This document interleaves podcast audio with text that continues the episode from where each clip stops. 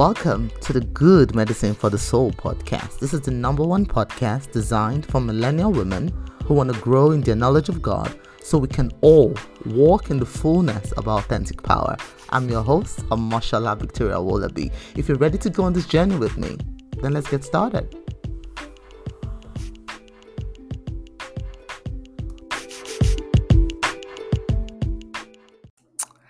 Hello, hello, and welcome back to another episode of the Good Medicine for the Soul podcast. This is the number one podcast for millennials who want to grow in their knowledge of God and walk in their true, authentic power. And what gives us that knowledge of God and how do we walk in true, authentic power? We can only derive that from one source and one source only, the Word of God. Wow. I remember one time I, when I was working as a career advisor, I was actually having a conversation with one of my students and um, about how, you know, he had to, you know, follow the principles in the Bible. And I was like, oh, please don't tell me that. You know, I have my own way of doing things. You know, after all, the Bible was written by men. So why should I follow anything that it says? Mm. And it got me thinking. It was a challenge for me, actually, because at the time, this was a couple of years ago, I didn't have an answer to his question. Why should I read it if it was written by men? And it bothered me a lot. It bothered me and it sent me on a quest. I'm never one to back down from a challenge. So it sent me on a quest and I started to research like, yeah, is the Bible really the Word of God? Which is the topic we're going to be talking about today. Is the Bible really the Word of God? Now, I'm going to read a scripture from the Bible that says, um, and this is from Timothy chapter three, verses fifteen to seventeen. And this was Apostle Paul talking to Timothy, and he said, "And that from childhood you have known the scriptures, which are able to make you wise for salvation through faith which is in Christ Jesus. All scripture is given by inspiration of God and is profitable for doctrine, for reproof, for correction, for instruction in righteousness, that the man of God may be complete, thoroughly equipped for every good work." Now, the key word here that I want us to focus on today is all scripture is given by inspiration of God. Now, because of the way in the world we live today, we see inspiration like, oh, she inspires me, or, you know, I just got this inspiration to do this. We don't really understand what that word inspiration means. And if we dig in a little bit deeper, and I mean, this is not rocket science. I literally got this from the Strong's Concordance, right? If you type in the word inspiration in the Strong's Concordance, right, it comes up as, this is from Job thirty-two eight, where it says, "There's a spirit in man, and this inspiration of the Almighty giveth understanding," right? If you look at the word inspiration here, it is the word, um, it is the Hebrew word neshama, neshama. That's how you say it, right? And it literally means wind, vital breath, divine inspiration, intellect, a blast of breath, right? Spirit. That is what it says. So the word here, all scripture is given by the inspiration of God. It means it is the breath of God, right? Now, if we look at the word inspiration in the Greek, it is the word theopneustos. I hope I said that right. It's theopneustos, right? Which comes from the root word theos, which meaning God, and pneuma, which means spirit, breath, or wind. So here we see that the scripture is God breathing his word through men, right? Because remember that the Bible tells us that we are the temple of the Holy Spirit. We literally are the temple of the Holy Spirit. It means the Holy Spirit dwells within us. Now, if the Holy Spirit dwells within us, what is the Holy Spirit? Remember, the Bible tells us that the Holy Spirit came upon them as a mighty rushing wind, as a mighty rushing wind. Now, it goes back to the word inspiration, which can be wind or breath or blast of breath, right? So it tells us that God breathed his word through men who are temples of the Holy Spirit. How did this happen, though? Like, did God literally hang on to the pen and write it down? No.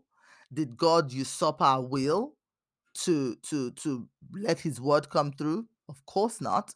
It's a mystery. It's a mystery. And how do I know? There's sometimes, have you ever sat down and something just came to you like, hmm, I never thought of this before. And you just start to write things down and it flows. I don't know about you, but it happens to me all the time. I could be just standing in my kitchen and the Lord will say to me, do you know why this happened the way it did? And I'll be like, hmm, no. And God just takes me on a journey and he starts teaching me these things, right? That is why I understand. Now, let me even use a more practical example, okay?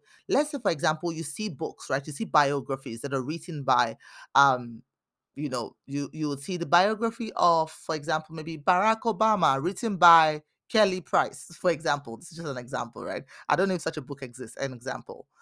Or you would see, uh, you see a book, literally. You see, you see um, The Life of This by K. Joshua, for example.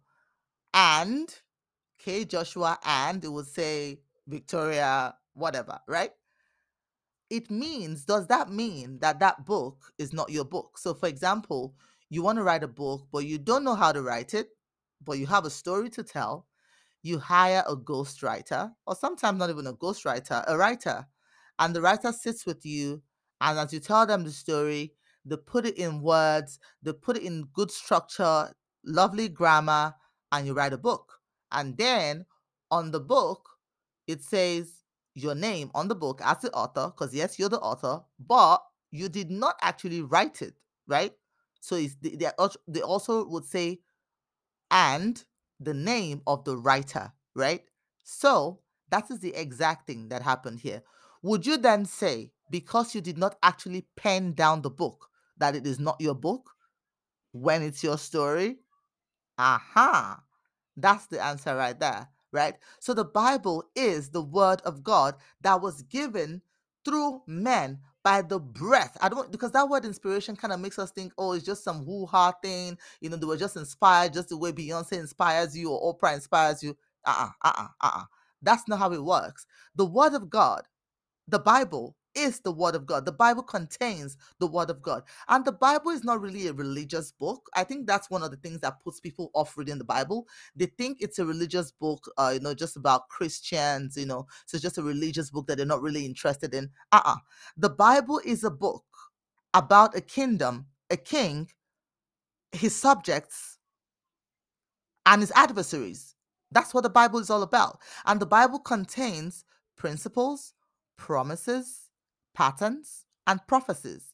The Bible literally, and this is not just prophecies about Christians only. No, no, no. If you look at the Bible, you will see prophecies that have literally come to pass that have impacted the very world that we live in. There is evidence. The Bible is the is the is so unique from other books because it is the evidence of the divine origin of the Word of God that have moved our world literally up until where it is today. So the Bible is literally prophecy.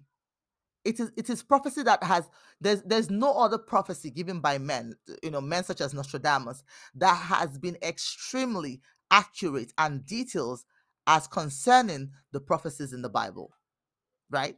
So for those of you who have the question, is the Bible really the Word of God? Yes, the Bible is the Word of God, because the Bible tells us that the Word, all things were created by the word of his power. It means the word is what carries the power. Just like how you would say um, the engine of a jet of a jet is what powers the jet. The word is what powers, is what carries the power of God, literally.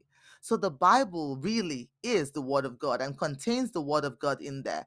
And if you look at it again from another perspective, where we could look at, okay, um, all scripture is given, right? Let's look at that from the same scripture we're looking at uh, in uh, Timothy chapter three, verses fifteen to seventeen. It says, all scripture, all, all scripture is given. When we talk about scripture, it means the Bible does not only contain God's word, but it is the word of God, right? Because if we look at the word scripture, let's look at that actually. The word scripture in the Hebrew, I'm just going back to the Strong's Concordance again. If we really take the time to research every word in the Bible, that will give us um, understanding of what that word means. So if we look at the word scripture, scripture just means what is written down, right? So scripture is the word, the word of God. So it means it's actually the word of God. Like I give, give you the example of when you want to write a book, you're not a good writer, you sit down, you tell your story to the writer and the writer writes it down. There's no way anybody who's sane will argue that that book is not your book when it's your story. Even if you did not actually write it with your hands, it's your story, right? So the Bible is authority on all things. It doesn't matter what you believe, whether or not you believe the Bible, that's up to you. I'm not here to change your mind. But just here's one thing I want to challenge you on. Take the time and read the Bible for yourself.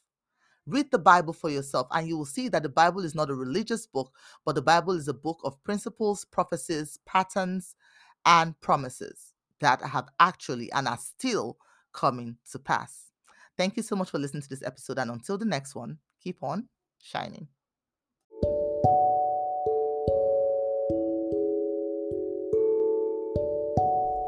Okay, family, let's face it, we've all felt pain. We've suffered the losses. You know what it's like to want something so bad, but not see a path to its accomplishment. The question, however, is, do you know how to pick yourself up and move on despite what has happened? This is what I share with you inside of my new book, Good Medicine for the Crushed Spirit, a practical guide to helping you find purpose when adversity strikes. Inside this book, you will find personal stories, relatable biblical tales, and anecdotes that prove you are never alone in your despair. I will inspire you to turn pain, discomfort, disappointment, or setbacks into something positive that works for you. So if you're ready to change your life in meaningful and purposeful ways, get your copy of this book today and let the transformation begin.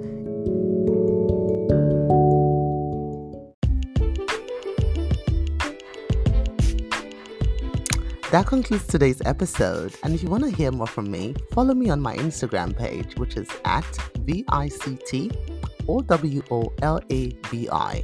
It's V I C T O W O L A B I. You can also follow me on Facebook as well at V I C T O W O L A B I. We also have another podcast called the ICANDEMY Podcast that gives you tools and resources to turn vague dreams into blissful realities.